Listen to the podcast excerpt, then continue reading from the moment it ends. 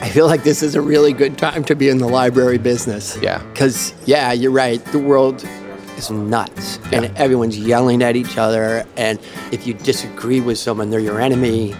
Library is kind of a sanctuary from that. Mm-hmm. We disagree with each other all the time, but no one thinks you're a jerk. I'm Brandon Dawson, and this is The Distiller, a podcast about how we find meaningful work and how we find meaning in the work we do. If you've already heard episode 38 with thanatologist Colin Perry on the work she's doing around death, dying, and grief, then you already heard a little bit about the Mercantile Library, where we recorded that episode. Well, today you're going to hear a bit more because my guest for this episode is the executive director of the Mercantile Library, John Faherty. When I was a kid, libraries were these quiet, dark, kind of ageless places where time seemed to stand still. Today, it kind of seems like libraries are more like rebel bases, outposts of intellectual integrity in an age of aggressive apathy and fake news. There are so many little details that make the mercantile library great, but behind it all, kind of the secret formula, the special sauce is the people. The staff of the library are amazing, smart, engaged people who understand a library as a beacon in dark times. You might think that the executive director of a 160 plus year old library would be a quiet, serious person. John Faherty, as you will hear, is neither quiet nor particularly serious. He's lively, self effacing, and as you'll hear, funny as hell. And he's someone on whom the serendipitous uniqueness of his vocation is definitely not lost.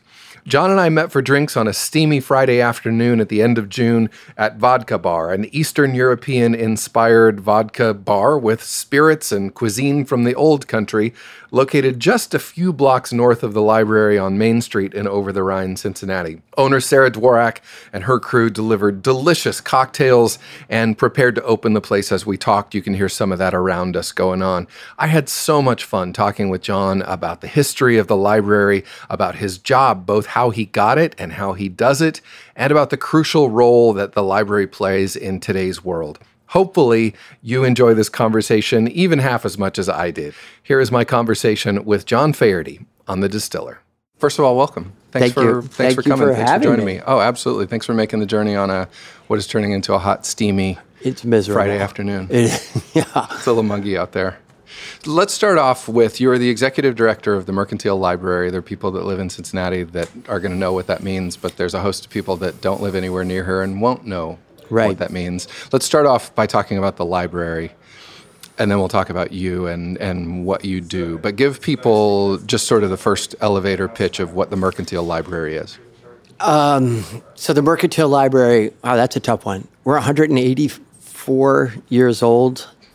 Um, we were born before there were public libraries, so no one had access to books uh, other than very wealthy families. This place was formed um, under the idea that let's just collaborate together, let's get all of our books together, and we'll buy books together, and we'll form our own library which is a pretty simple origin story, and we've you know, we've really been tr- still trying to live up to it every day because it was such a great start, Yeah. um, and we have survived for a long time now. Um, in part because we're so great, and in part because we have the best lease in the world. We have a dollar a year lease for ten thousand years that we paid up front. 10,000 Yes, years. we're like we're in like year 180 Holy of our cow. first 10,000 year lease. It's renewable, um, which has allowed us to be, uh, frankly, that, that lease. Um, there used to be hundreds of these libraries across the country, Mm-hmm. and now there's like 18 of them. Well, so did libraries start off only at academic institutions before Yeah, public? libraries were for rich families that Okay. had their own private libraries, and then universities where only rich families would send Right. only their sons. okay. So it was a very limited access to books. Books were expensive. And then there's a membership library. So a group of people in 1835 decide we're going to pool our resources, and then you can you can sign up and pay a due and be a part of the thing. Absolutely. What? How does that lease come about? I mean, there's got to be Well, a good story behind it. there is a really good lease ten thousand year story. Um, renew- renewable lease. The building, we've always been renters. We've never owned the building. And in the first 10 years, the building burned pretty much to the ground Oh, wow. twice. Um, at which point, the building owners said, "We don't like owning buildings. They keep burning down. Um, we're out." And our library uh, membership, uh, we're about ten years into our existence at this point, really wanted the building to stick around. And they, for some reason, they desperately did not want to be rent- uh, owners of the building. Okay. So they, um, in 1845, came up with $10,000, which is a fair amount of money. Sure. And gave it to the building owners and said, This is a gift. You build your own building. All Okay. we want is our library back, just one floor on that of your building uh, for the next 10,000 years. Wow. In the same place you're in now. Yeah, it's actually tied to the address. So, like the building got torn down in 1900, and the owners of the building had to put us up for four years. That's amazing. Uh, yeah, I bet they it's- loved that. it's a pretty advantageous lease. I think at the time, at the beginning, it was very advantageous to the building owners, Right. um, who probably thought we were fools and rubes. And now it's turned out to be a really good deal for us. Man, what a what what foresight. And it was written by Alfonso Taft, who had just arrived in town about four years previously. Okay. And um, was a very good lawyer. Father of son. Father, Father of, William Howard. William and um, the Taft Museum Taft. Okay. So the, it- he was a very good lawyer. People have tried to get out of that lease many times, but it's pretty ironclad. He wrote it rock Uh, Yeah, solid at it's- the time. Yeah. Wow, that's oh, thank you very much. Thank you. And it is so you occupy the 11th and 12th floors of the Mercantile Building at Right. uh, 414 Walnut in Yep. downtown Cincinnati. Um, what else is in that building? Regular old offices. Okay. Like lawyers. renters, they yeah. just- they're, okay. Everyone's a renter. All right. Uh, it's kind of a jewel. It's a Yeah. it's a it's a building you'd probably pass by. A lot of people have passed by it. It's right around the corner from Fountain Square. Yeah. And it's just another old brick building in the city, but it's pretty it's relatively tall and we're up there, but people come up there all the time and are just kind of like, "Oh, I had no idea this was here." Right. This is really pretty spectacular. I got to imagine everybody's, you, you get to witness everybody's first time experience when it's they walk pretty into neat. the place. It's uh, Yeah. especially uh, young people love it, Mm-hmm. old people love it. Um, it feels kind of Harry Potter esque. I mean, it's just Yeah. really. It, it's a. I think it's probably the prettiest space in the city. Yeah. And there's got the- others that will rival it, but I don't Right. know. The old staircase and pretty great. Yeah, that wrought the old iron wood. staircase. People are always um, thinking they're not allowed to use it. I'm like, well, it's pretty much all we got. that's why it's So- there. Yeah. So, uh, I mean, 80,000 titles is what you say on the, Yeah. Um, on the website. That's probably true. It might be a little bit more than that now. Okay. And people pay a membership fee to use it, but it, I, I, people can use it. People can come in. People use it. We're not standing at the door with guards. Okay. uh, You really only go in there if you really want to go there. Yeah. It's you don't happen upon it. You're Right. I wish more people could happen upon it. I mean, the beauty is we're up on the 11th floor. The bad news is we're up on the 11th floor. sure. People aren't sure we're there. Right. Um, you got to want to go there. You got to want to go. You're probably going intentionally, uh, but everyone who comes, I always say, please use it, try it. Yeah. I, I, my thinking is, if I can get you through the door three times, Mm-hmm. you will e- absolutely become a member. yeah. Membership's thriving. Membership's higher than it's been in well over hundred years. Well, and that's i- in no small part to you and what you've been doing and the the the event series. So uh, this is if you're in Cincinnati, some of the best stuff that comes through town comes through the Mercantile Library. Yeah. I mean, I was first aware of it. Uh, I moved here 15 years ago, and I think the first time the library came across my radar was when Salman Rushdie um, was speaking there in what was probably 2005 or 2006 that uh, you had Margaret Atwood this year. Yep. Uh, you recently just had Chuck D. Uh, I mean, you guys We're on a have- good run. You are on a seriously good like- run. and it's not slowing down. You know, we're trying to line up next year and the year after that. You, it, it, you kind of book in advance in Yep. the in the in the library world. Right, right. It's- I think is funny too. so there's a library world. Yeah, That- it's, e-, that's and oddly enough, I'm in it, which is a, be a shock to everyone who ever taught me in grammar school, high school, or college. Well, that was going to be my first question: is did is this? Did you have any idea that this was what you would be doing? oh no, And what not would, at all. What would eighteen-year-old John say if he if he knew uh, you know that later on you were going to be the executive director of a private membership library? I would have I would have seen the humor of it immediately. At the- when I when I applied for the job, this was it was four years ago. About now, Okay. I, I think it was I started in June of I guess fifteen. Um, I got the job, which was way more arduous than I had thought. I didn't know a gazillion people were going to apply for it. I applied for it just because I thought the space was so pretty, and I was in the newspaper business. Um, I applied for the job. After months, I got the job, and I called my mom and dad, who didn't know I had been applying. They live in Chicago, and I called them and I told my my dad said, "Well, how much of a haircut are you going to have to take?" I said, "No haircut, question. Dad. I'm I'm fine." Um, he said, "So you're going to be a librarian um, with a certain amount of disdain?" And Yeah. I said, "No, pops, I'm not really a librarian. I'm I'm running a library. We have a librarian. I'm."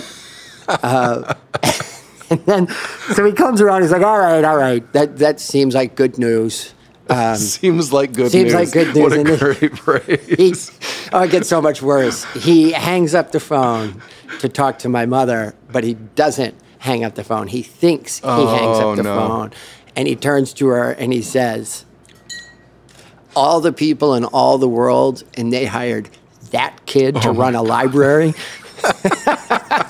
Thanks, Dad. Um, he still doesn't know that I heard him say that. Oh, and seriously. since then, he has uh, passed on and Oh. is, uh, has gone to heaven Mm-hmm. or somewhere, not knowing that I heard him say, "All the people in all the You world." never they you hired never brought that, back. kid You to- never brought it up. it that was was, so kind of you. perfect. yes, I Aw. didn't want him to know. Yeah. Oh, Ooh. thank you very much. Thank Cocktails you. have been delivered. Cheers. Cheers. Thank you very much. Oh, my pleasure. Thanks for joining us.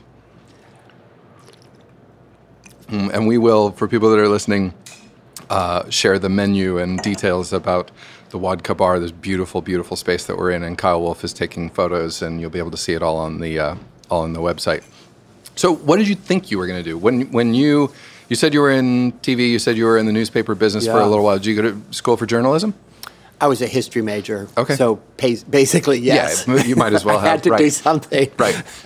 uh, I had been graduated from college. I'm 53. I graduated from college in 87 and kind of goofed around in Chicago and Boston back and forth for a few years and then got into journalism, um, got into television and moved west and moved to Albuquerque, um, Portland, and then Phoenix. Okay. And then we moved. Doing what to kind of s- television? Doing uh, news? j- Local television news. Okay. Just Yep.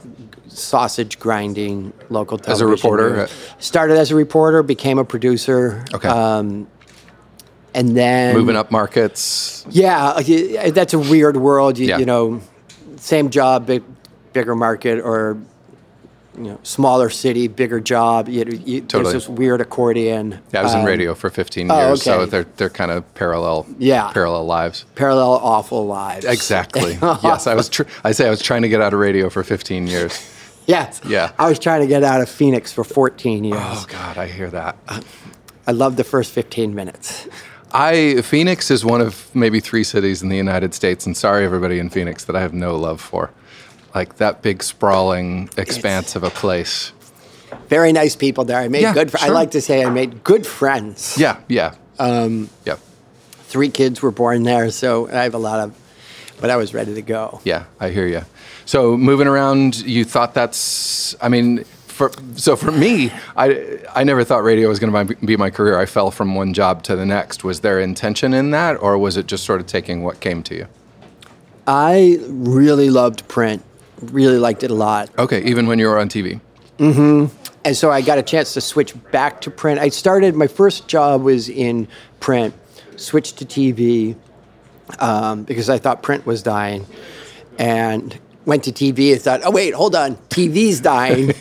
I should go back to print. Right. Turns out it's just journalism that's shows my- dying. shows how smart I am at making decisions. um, and then did so about 10 years in print and 10 years in uh, local television news and then um, and then into the library the library industrial complex the logical move into the Yes. library business where everybody ends up going. So you're you you're in Cincinnati working for the Inquirer. yeah was there for um, there for three years i think Okay, as Three- a I was beat a reporter. reporter, Yeah. and uh, my wife was the managing editor, and I was thinking, man, we can't both be in lo- in newspaper. This Yeah. is this is all, we know all your how eggs this in one story basket. ends. Yeah, Um, four kids, college is coming, and so I was like, well, one of us has to get out, and it turns out we both did. Mm-hmm. Okay. Um, so she works at Fifth Third Bank, and I work at the library. and wisely so, as it turns out, given the state of the of print. I know. Yeah. It's, it's really hard. There's there's some very nice, very smart people over there working really hard, and uh, I, uh, the product just isn't as good as it should be, needs to be on so many days. Yeah, and I mean, there could be a whole. I'm sure there are whole shows about media consolidation and corporate ownership and the damage that that's done to. yeah. I mean, that was the story in radio, it was a story in TV, and certainly a story in journalism. More so, even maybe than what people want to blame on the internet.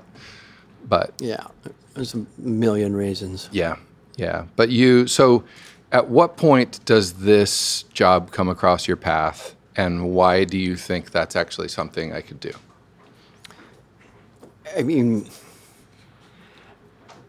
I I do like to read. I am literate.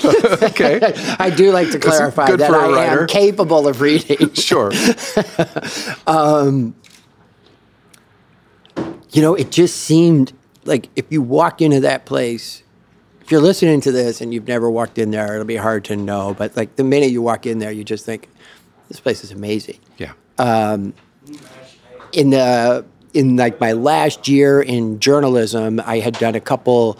Um, we called them storytelling events, and they were really big. They turned out we were it was relatively new in the market, and we did two big events, and each one had like over 400 people. oh wow. We were very good speakers. Got really lucky. I, I was like smart enough not dumb enough to not know how dumb I was. Uh-huh. Um, but it all worked out nicely anyway. And I kind of liked that. I kind of liked bringing people together and e- everyone in the same room and talking about stories. Um, and then, like when this job opened, uh, my predecessor Albert Pyle had been there more than twenty years, and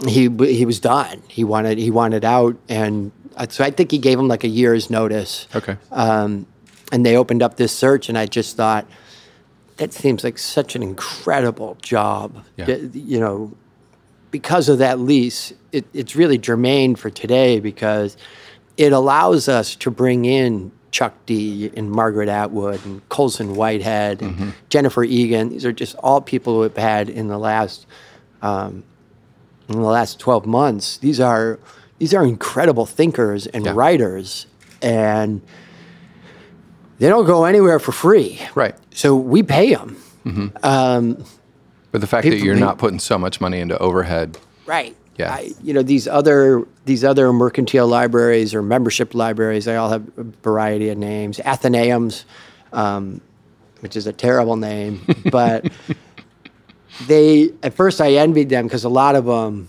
own their own building. Like there's a Mm-hmm. big, beautiful one in Boston that's like five stories tall and the, the best location in the city. And I envied the woman who was the director there. I envied her space, and then she said, "Well, you know, I just spent four hundred thousand dollars on my roof. Wow. And I'm going to spend about four hundred more on bathrooms Yeah. next year. It's hard to. So she was spending all of her time right? raising money for the grounds and the building, and we have four hundred thousand dollars to spend. We're bringing in Yeah. Margaret Atwood. Right. You know, that's Min Jin Lee. Yeah. These are you want to bring them in, you want to you have to pay them, and so it's really great. Um, and not to get too deep into the weeds, but a couple years ago, a guy I work with, Chris uh, Messick, he had this idea. We were trying to figure out how to increase membership, or m- more importantly, to uh, do a better job retaining the members we had. And he had this idea to um, make attendance at events free for members. Um, we- he did the math and he said, you know, we're not bringing in that much money on ticket sales. So it just answered a lot of people would say, well, why do I want to become a member of the library? If I still have to pay for the event. if I still have, and if it was a fair question, we had a we had a lower level for members, lower level, lower price point for members, but being able to say, oh, if you're a member, you get all this also, Mm-hmm. Yep. and that was really a game changer. All the, you know, all of a sudden, all of our events, we used to have 100 people at events, now we're north of 200. Yeah. we had 225 people this week uh, for a woman named Karen Ataya, and she is the editor at the Washington Post of uh, Jamal Khashoggi, who de- was murdered this year, in this, Mm-hmm. Yep. and she came and spoke um, as our Harriet Beecher Stowe Award winner, and she was incredible, so smart, and so passionate about free speech. Yeah. and you know, we paid her. She came, and everyone loved it. And It's it's been fun. Do you feel because so there's probably not a private library series. There's not a circuit that these people are Right. on. Certainly, they're speaking about something and they're going around. But do you do you feel sort of like a an outpost outpost of civilization and culture and rational thought, uh, especially in today's America?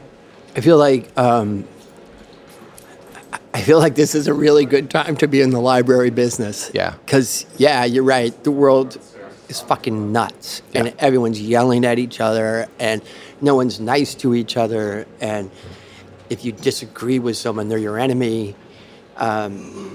Um, library is kind of a sanctuary from that. Mm-hmm. We disagree with each other all the time, um, but you know, no one thinks you're a jerk Right.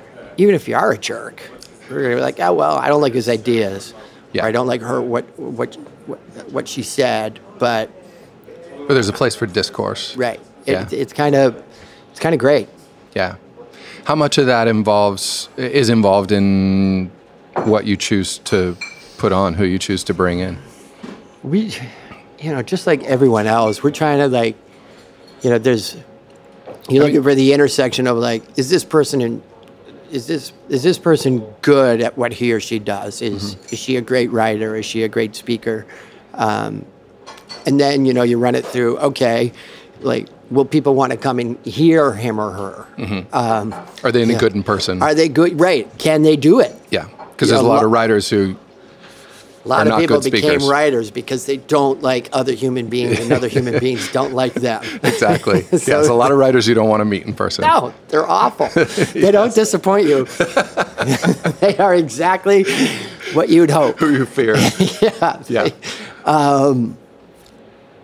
But sometimes they're great. Yeah. And having being able to access video it helps a lot. You wouldn't think it, but You can actually see them doing that. right. Yeah.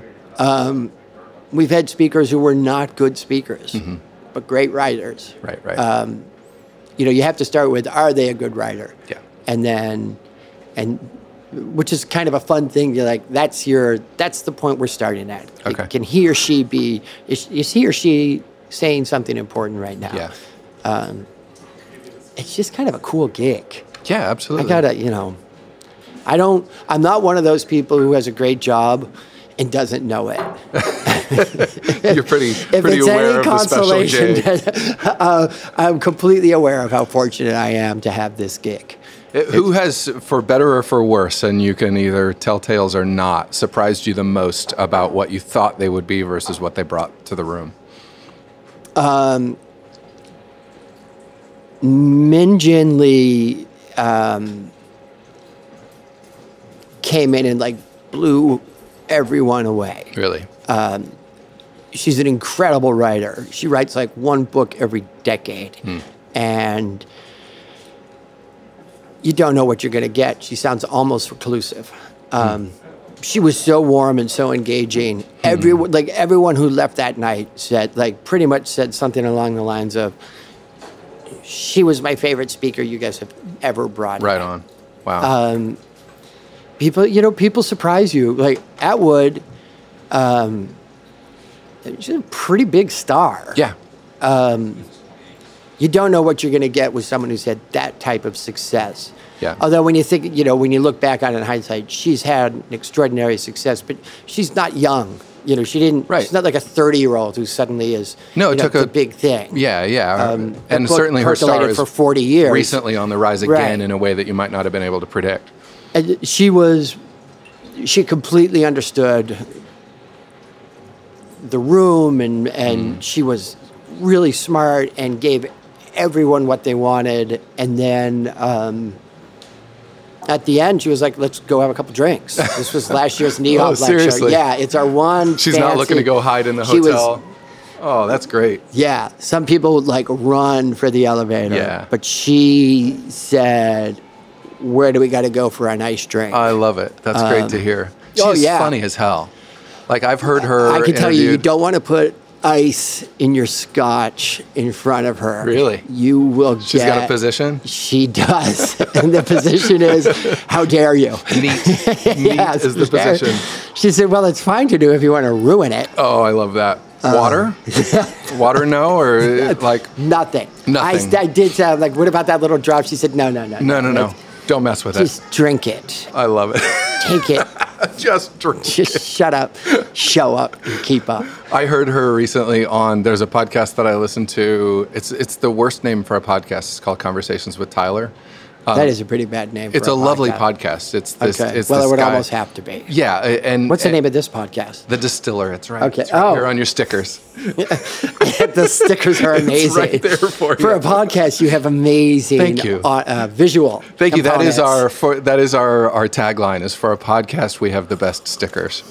That's our that's our selling point. podcast is fine, Yeah. but this sticker is amazing. right, you gotta truly, have something. Truly great. You got to have a selling point, and that's ours. As long as we, as long as we're outstanding at something. I, I heard her interview, and it was obvious that she was very good natured and did not have a super high opinion of the line of questioning that she was Oh being yeah, drawn yeah, down. she can be tough. yeah, but she was a lot of fun. Even even still, listening to her navigate that line of questioning was a lot of fun. Uh, I um, we had Curtis Sittenfeld Mm-hmm. ask her the questions.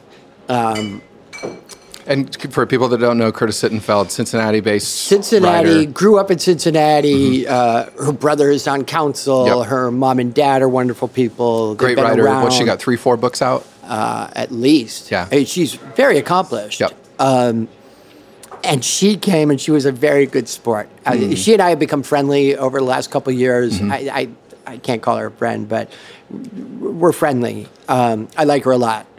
She's come and done some big events at the library. She always includes the Mercantile Library in her books. Right on. And so I asked her to come and ask the questions. Which is a big ask. It was a huge ask. She's very nice at the library. She did it. And then, you know, the, the question asker, I'm sure I'm not telling you anything you know, like, that's a hard spot. It can be Like, rough. s- Sometimes the person's like, Yeah. well, you're an idiot. That Yeah. should be obvious to you. Or, Yeah. of course I wouldn't do it, you know. Right. So I was sitting there up on the stage thinking, I really owe Curtis a stiff drink. Uh. Yeah. Um, yeah. Yeah. You got to be a pretty good sport, especially to go, uh, you know, toe to toe with Margaret Atwood. She was so great, and I really wanted someone like a someone who's newer in the Yep. in her career path, and someone who's been on it for literally decades or Yeah. generations with Margaret. I mean, she's been she's been doing this for fifty years, Yep. uh, give or take. I mean, well, yeah. I long mean, time. Handmaid's Tale was 1984, 85. yeah, um, so, she wrote it in '84, and I, I think she wrote it in '84, and it came out in '85. She wrote Okay. it. I found out she wrote it on a rented typewriter in Berlin. isn't that isn't that perfect? Yeah. Yeah. So that book, yeah, that that's thirty five years. Yeah. That's crazy. Yeah, give or take. Yeah. Wow. So, uh, uh, what do you do I mean, that's the thing. God, you're the you sound executive. like my kids. like, yeah, what is it the that hell you do you do? You know, we come in there and you're just kind of there, what do you Dad. think you do around Right. here? Um, Yeah. But no, as the executive director of a private membership library, tell me a little bit about your days. All right, I spend the first half of the day taking credit for everyone else's hard work. Okay, good job. And then sometimes I'll have a great idea and I'll tell everyone what a great idea it was. And then I'll kind of disappear for a week or two. and they roll their eyes. uh, and they roll their eyes and I come back and it happens and I take all the credit for That that. is a great job. Oh, it's a really good gig. It's the role I was born to play. Uh, like just kind of like How many people can privileged say that? dick walking around. um, Um, but what I actually do, oh God, I don't know. I mean, I feel like I'm working. Well, you- I, like, so you've I- talked I- about the- I put up chairs. I take chairs out of the closet Sure. and, and set them up, and then the following morning I put the chairs back. I make sure the microphone's on. I, I don't know. I, I kind of raise money. I kind of Well, I would go to imagine that meetings. I would imagine who's so f- let's start here. Who do you answer to? Is there a board? I do have a board. Okay. And I answer to them. I've right. got I have a 24 person board, uh, four of whom are the executive committee. Um, I've been really fortunate. I, I know there are some nightmare boards in Yeah. the world. Uh, I don't have one, so I've been I've been really So lucky. So for-profit library is a nonprofit. we are a nonprofit 501c3. Okay, all right. Um, so you got a nonprofit board. What Mm-hmm. do they want from you? Like at the end of the day, what is the board expecting? Is it about uh, is it about membership numbers? Is it about visibility in the community? Is it about a is it about an altruistic mission? I think um, I, I I've been pretty fortunate.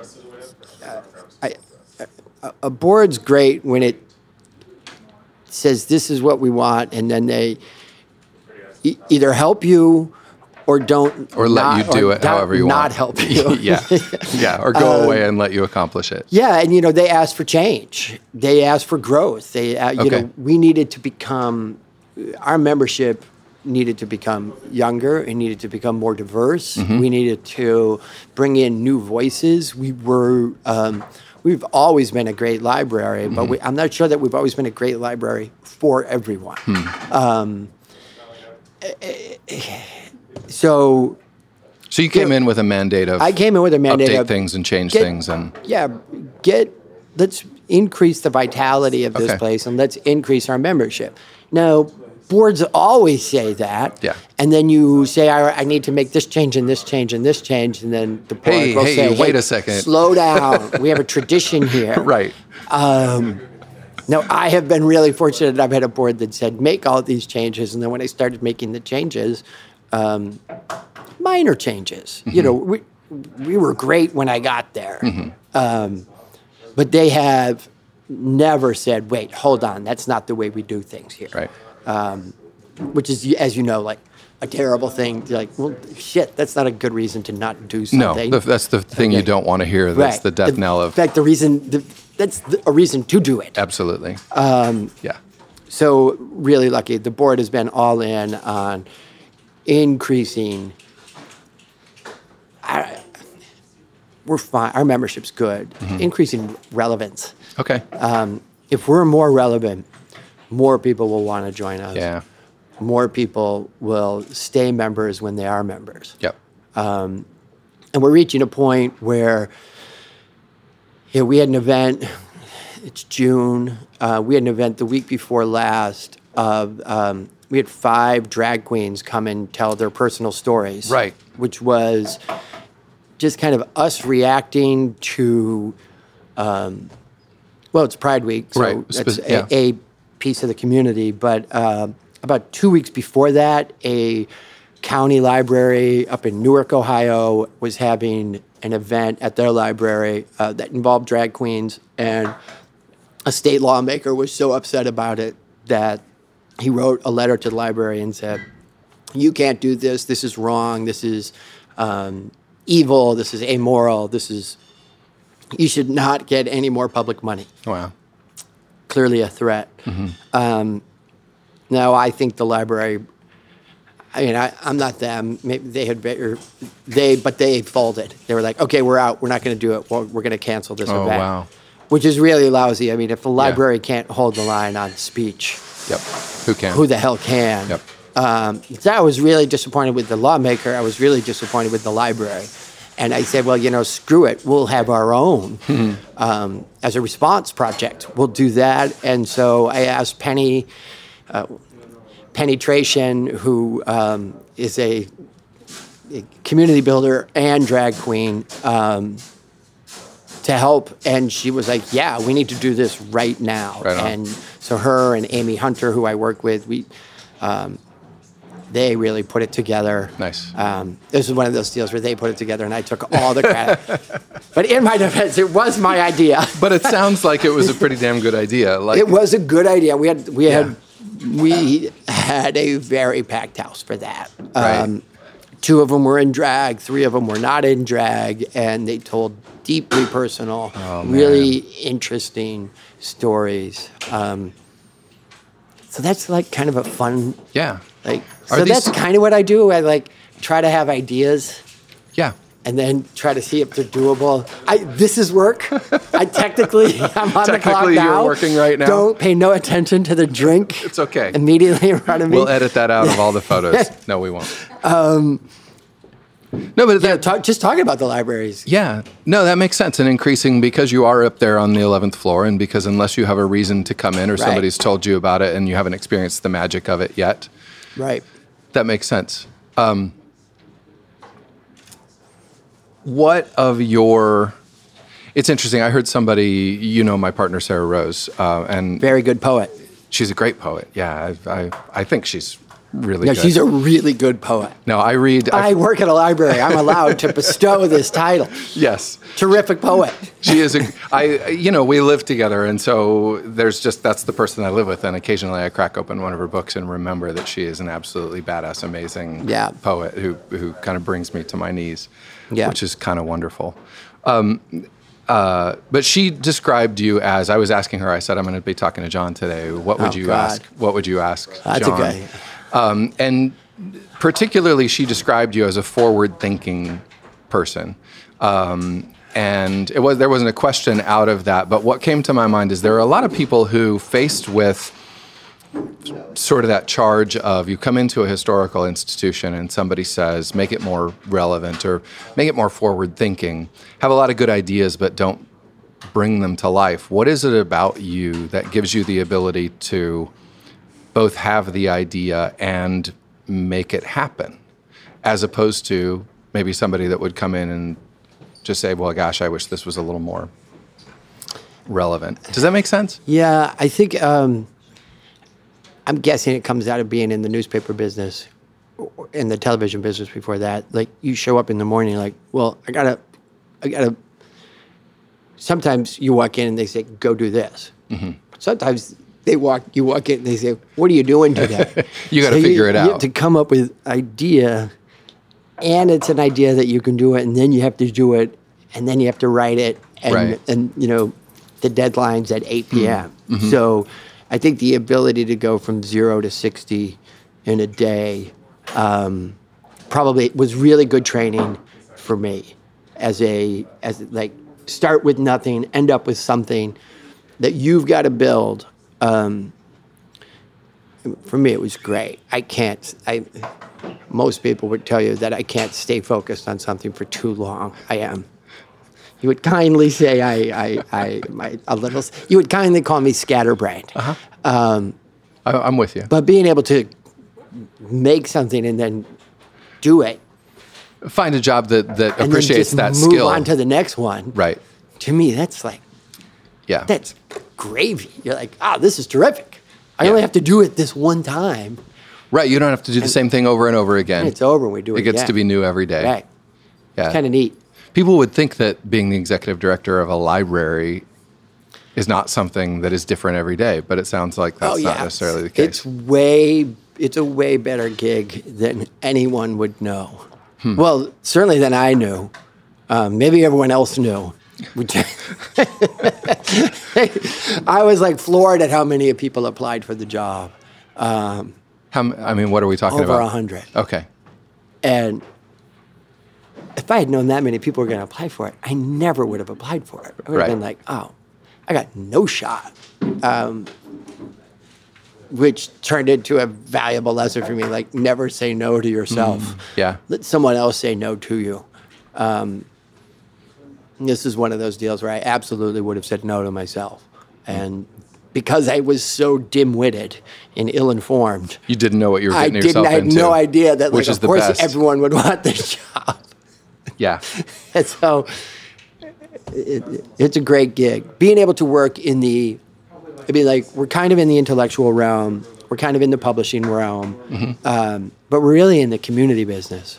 Like that, and this is a city that, um, you know, kind of celebrates community, Mm-hmm. but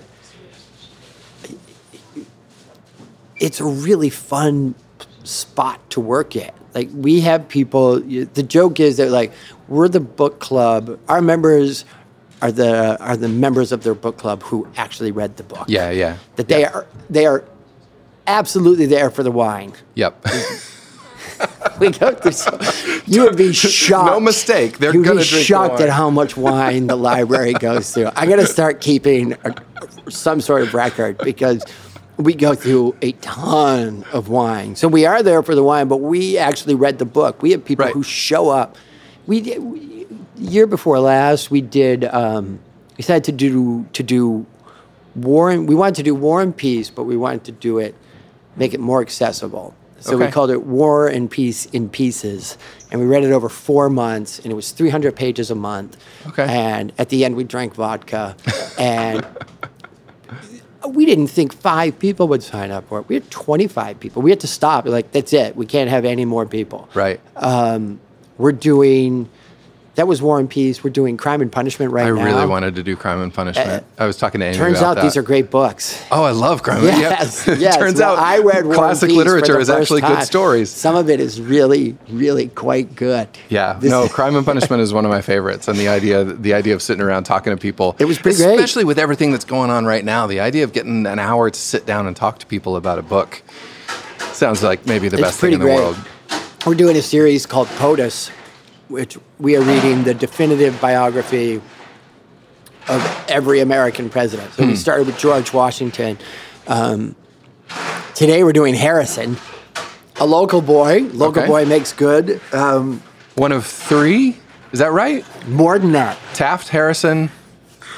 I, I'm not a Cincinnati boy. is Grant technically ours?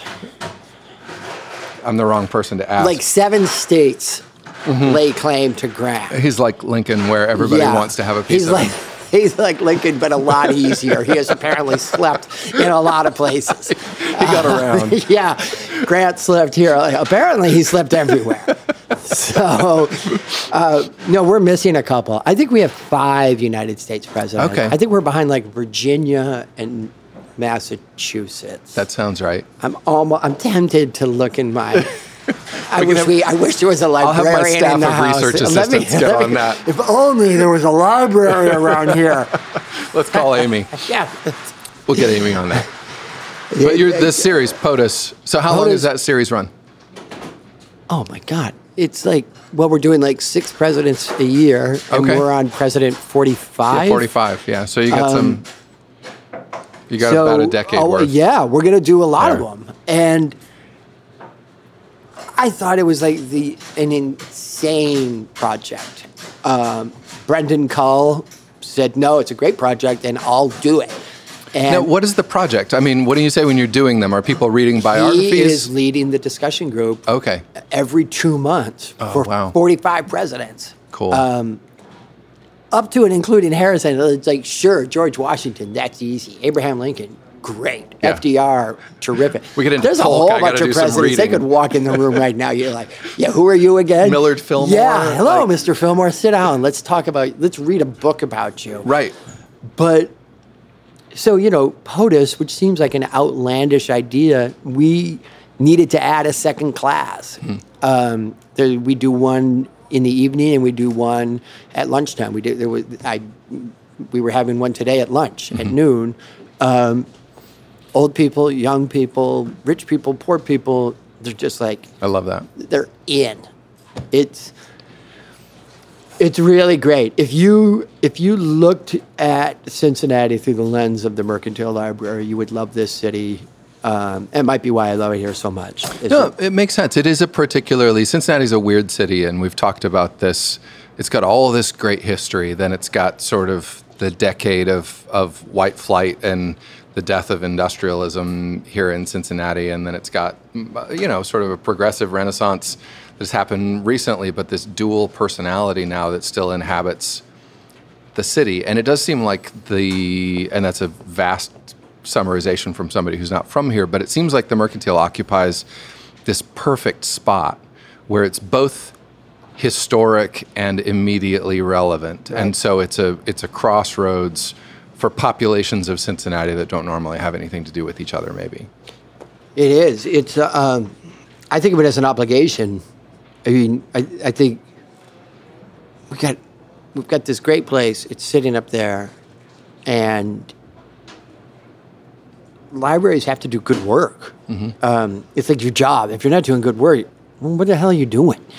Um, and we're beholden to no one. We get no tax dollars from anybody.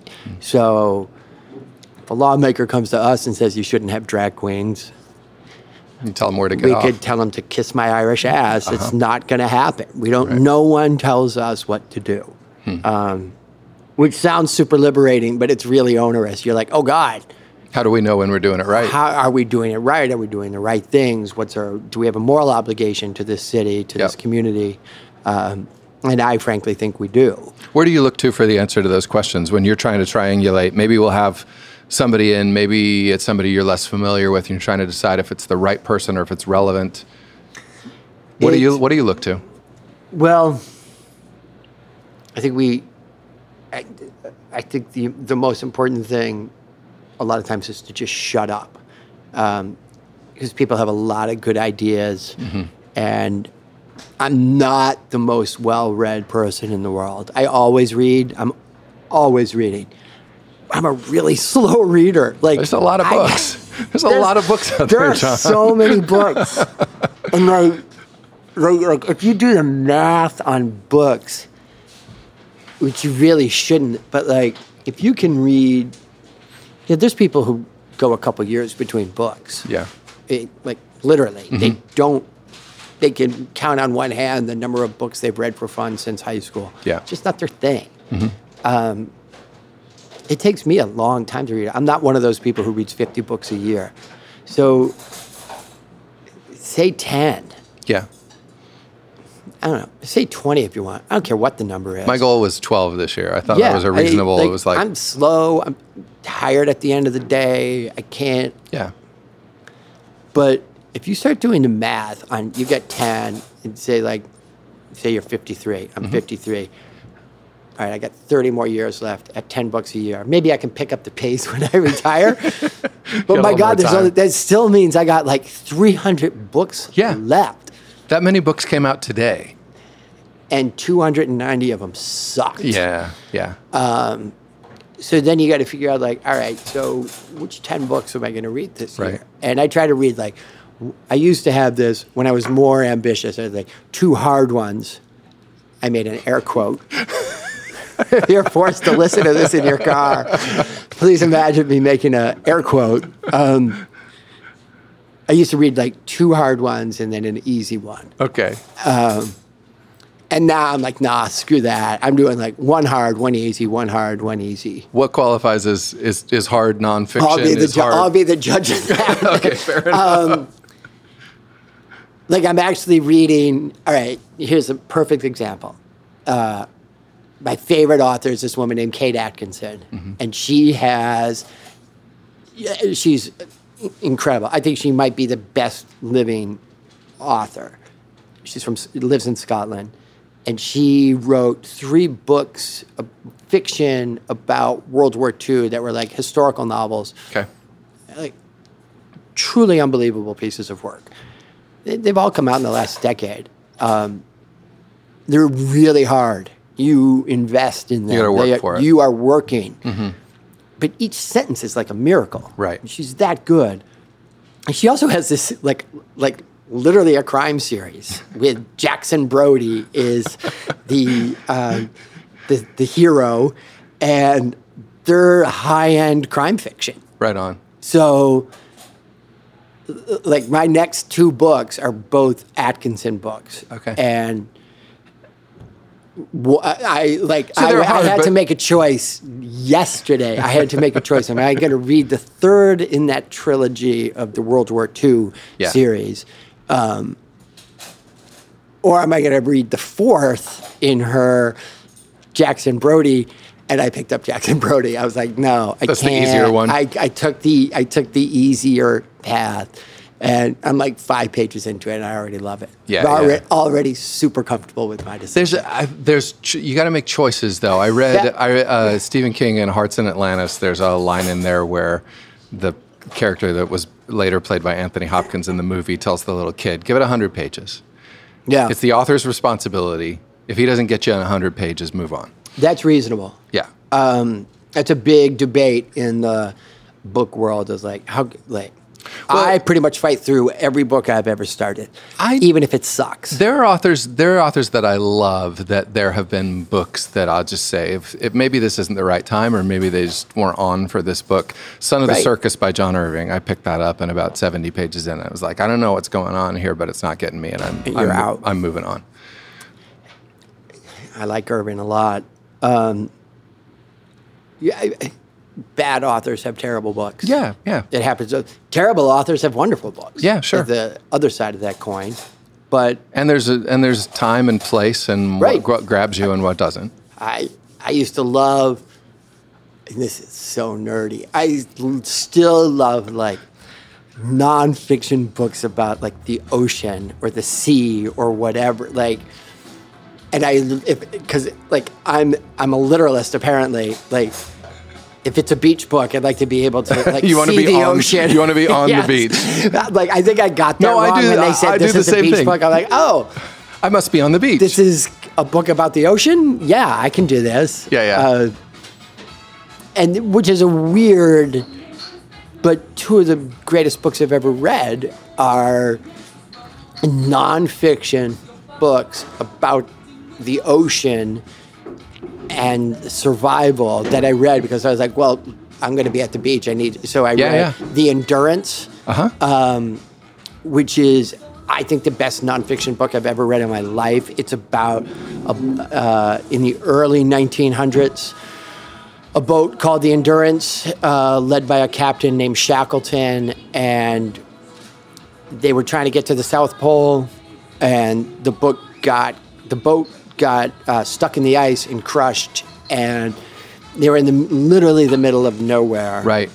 and had no boat and no water, no food. They had nothing. Stuck on an island, or uh, I, They were I stuck on remember. an ice yeah, I floe. remember hearing It about was, that. Um, and they like they started killing seals, and then they made boats. And after like two plus years, they made it. I don't think I'm. It's not a spoiler alert. They made it back, and and no one died Wow. and this was like the ninth. This was just before World War One, and I like I remember you read. I read that book. I was like, man, kids are soft today. Sure. these are like Yeah. these are like twenty year olds. All of us, yeah. and they were like. They were like making boats and paddling across, like Right. The wide frozen expanses. waters. like yes. oh good, this water's not frozen anymore. and you're I reading guess this. I can make a boat. you're and reading go- this on the beach, and you're imagining. That sounds cold. Colder that times. sounds really cold. I love that. I love you know when I went to the like the former Soviet republics. I was reading Solzhenitsyn. oh, When I went Oh, yeah. to like South Africa, I'm you know I'm reading Cry the Beloved Country, and it's a great book. There's something about reading Yeah. something in its place that really does anchor you in the story and make it make it more and more real. I agree with that. But I love reading. Yeah, Uh, yeah. There's. I'm trying to make my kids readers. Are they are they picking it up? Maybe How, how old are your kids? 21, 18, 16, and 12. Wow. Yeah, You're pretty right soon- there. Pretty soon I'll be back to having three teenagers. Um, two of them are readers, two of them are not. Okay. But they're starting. I didn't read when I was their age. I read after college. Yeah. I like. Yeah. I say to Luke all the time, I'm like, "Hey, why don't you read a book?" Because I'm that dad. You're kind of contractually I'm like, obligated Oh, hey, to say goddamn that, it, aren't read you? a book. I can find one for you. There's Yeah, I, 80,000 of them within a few steps of my I- desk. And I do bring him back books. Um, but they both recently asked for one, and he reasonably said to me, Dad, I read books all the time in school. He's in high school. Sure. So, and they make those kids read terrible, Yeah. terrible, terrible books. One of these days, I want to have an event at the library where we talk about, like, why are we making high school re- kids read, uh, like, the Charles Dickens when Well, nothing let's be good honest, has been written Dickens in the last sucks 50 years. If you're 16 years know, old, seriously. he kind of sucks if you're 53 years old. Yes. I, No, but and there's a, they're- there's they're a way making these there's a kids- way in there, but if you're not there, why are you going to force them to read it? It's not like there's Forcing- not anything good that will accomplish the They same are thing. teaching kids that reading sucks, Yeah. and there's so many good YA books out there right Oh, yeah, now yeah. that they should say, you know what, get to Dickens when you want. Sure. like get like read that and never if you later. don't, because he's great, but he's Yeah. not great for everybody. It- it- it- Uh, right. Yeah. He read books that make you love reading. right, right. And there are teachers who 100% agree with that, and there are teachers who 100% think that's the dumbest idea I've ever heard. You have to teach them the classics. This is these are archetypes, and they might be right. I, I, I But if don't you know- push them I don't know away that there's with a the right or classics. wrong answer. Yeah. but I- I mean, Luke was re- trying to read Great Expectations last year, and it's a terrible book if you're if you're a kid. yeah. And I kept saying, you know, get past, and they're, you know, it's that old English. Yeah. It's it's not easy to access. And I kept saying, well, it's a great story, kid. Stay with it. sure. Story's great. The sentences are awful, but like, go up to ten thousand feet and enjoy the story. Yeah, yeah, and yeah. His point, a valid one, was, why am I reading a story with you know I got to go up to ten thousand feet? Sure. I didn't like. Um, we'll Great never answer this Expectations. question. I loved David Copperfield. I didn't like Great Expectations. It's like Right. not everything is for everybody. My my son is a is a voracious reader of things that he's really into. Right. You know, and so he'll go through you know whatever YA fantasy or fiction thing it is. He'll read the whole series of six books in like two days. But if I try to get him, and I'm like, man, I really loved Essie Hinton when I was a teenager. It's like I don't fucking care. Yeah, Like, he yeah, doesn't. okay, fine. Nor I'll- should he. I- no, right. I, like, The great. Outsiders doesn't mean anything to me. Why should it? Like, I don't care God. about the Socias. Like, so. those, those are powerful books. Oh, I loved it. I loved that. Yeah, no, I'm. Ah. And the movies were so bad. I- it- Oh my God, star-studded man. yeah. awful. Yeah, yeah. But it's like important books at, at, at pivotal points in Yeah. your life. Oh. Yeah, and, no, I- I- and he will read other books that will be the important pivotal books at like Right. important points in his life, and they're not mine, and that's got to be okay. Right. Yeah. Those are those Hinton books are pretty good. Yeah. This is Yeah, I know. They're still, yeah. Anyway, I, I think the fact that the music is on means that we should oh, it's after pro- four. probably wrap it up. It is. Yeah. It is after four o'clock, and this place. Did I is open. answer all your questions? Absolutely, I love this, and I love you know the podcast is about work, and it's about how people do. This podcast is about work. It is. Did that co- not come through? Hold on. I've not done my job. a It's podcast about the soul of work. there it is. Yeah, we talked about your work. All right. If I was to Should I ask have you, been smarter? No, this was exactly this, This was, was ex- just smart this was enough, John. exactly what I wanted because there's like this there's this discussion about work and there's people who who think that there's one path and that if they're not on No. it There's as many paths as there are choices. Right. How's that? No, that How's is that a- for a bumper sticker? that is exactly I- it. No, and I love getting a It's little on my Zen calendar. it, it is a, it is a good Zen calendar. I'll have to pick that one up. No, this has been perfect. Thank you for for wandering up here on a hot and steamy Cincinnati day. Those Thanks to are stickers this for you. amazing visual component of this podcast. If you never listen to the show, you've at least got the stickers, which are the best component. So the distiller. So it's like you distill things. Y- Ideas, It has hopefully. Uh, nothing. It has nothing to do with booze. Other than that, we drink. All right. No, that's it. Well, now we understand this way more. Thank you so much for Oh, Thanks coming for by. I having me. really appreciate it. This episode of The Distiller was recorded live at Vodka Bar, serving spirits and cuisine from the old country at 1200 Main Street in Over the Rhine, Cincinnati, Ohio. Thanks to Sarah and the crew for hosting us. If you are in or around Cincinnati and have not been to Vodka Bar yet, spelled Vodka Bar, you are missing out. The place is beautiful and welcoming. You can see Kyle Wolf's beautiful photos of our time there for proof on our website. The drinks are unique and delightful. The pierogies, the caviar, and the sauerkraut are authentic and delicious. Stop by and enjoy, and please tell Sarah you heard it on the distiller when you do. Thanks so very much to John Faherty, Executive Director of the Mercantile Library, for spending a hot Friday Cincinnati afternoon with us. The historic Mercantile Library is located at 414 Walnut Street on the 11th and 12th floors in downtown Cincinnati, Ohio. And you can stop by, take a look, and visit even if you're not a member, but once you visit, you will want to be one. John, along with Amy Hunter and the staff of the library, have so much going on from the Words and Music series we talked about to their famous Niehoff Lecture series, weekly book clubs, and other one off events.